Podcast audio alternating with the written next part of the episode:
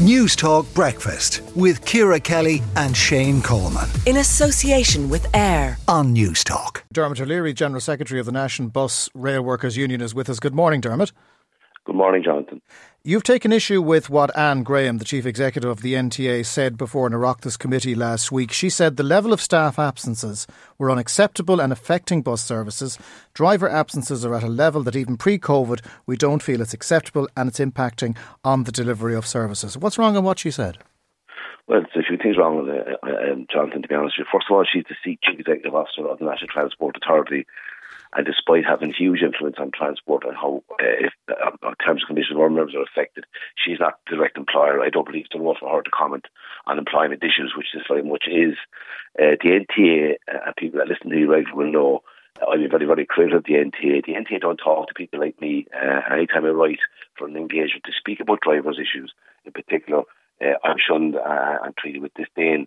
Uh, and people uh, that travel on buses regularly will know the difficulties faced by bus drivers on a daily basis across both cities and in the country and rural areas.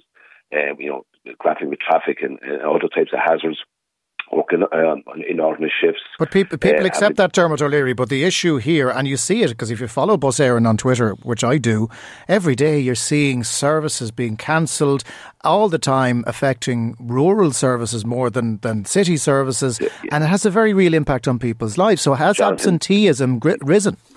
Yeah, well, there, are many issues feeding into that now, Jonathan, and not least the ability of companies like Bus Éireann to recruit. And there's, there's problems across lots of sectors in relation to being able to recruit people so Bus Éireann wouldn't be unique in that. And again, I read this morning, you know, the last few days, Aer Lingus are kind of flights all over the place, as are many airlines across Europe. So is not exclusive uh, to Ireland at all in any, in any uh, stretch of the imagination. The issue for me is quite simple. The NTA would be better minded speaking to the people like me and other people that represent bus workers and indeed transit workers in general and try and work out uh, what issues affect them uh, on an almost daily basis. I mentioned about, uh, you know, grappling with traffic in the, in the, in the, the urban areas uh, and certainly driving 17 ton vehicles around roads that were designed for horse and carts is very uh, fatiguing. Yeah. I can tell you no, that. So I, I, I, I, I agree with you, but but, um, do, have you insight into absentee levels um, that that prove Anne Graham wrong?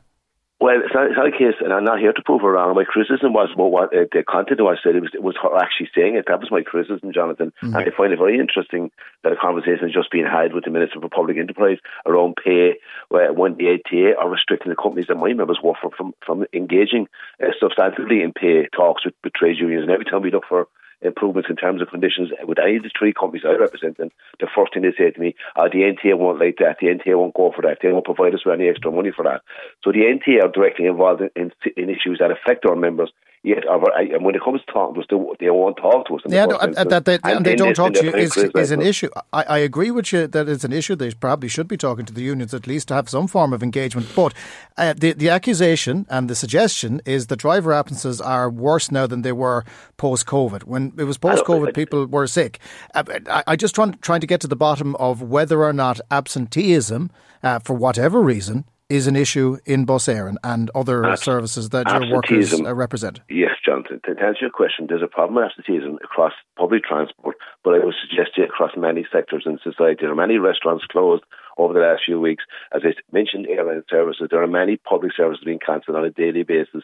And if the if if the NTA are serious about providing bus services, which is their brief from government, by the way, and they would be better off engaged with the people that provide those bus services, which is bus drivers, and ask them directly rather than going into the Dáil and giving a lazy answer uh, to a question uh, or a lazy answer uh, to TDs about services being dropped. Okay. There are many, many reasons for that. And I know for a fact, uh, Jonathan, that both Dublin Bus and Bus Air over recent weeks have spikes in COVID, for example, which do feed into that. Uh, which, that, yeah, and it's the, it's the same issue we'll be talking about at Dublin Airport in a little while. Dermot Leary of the NBRU, thanks very much for that.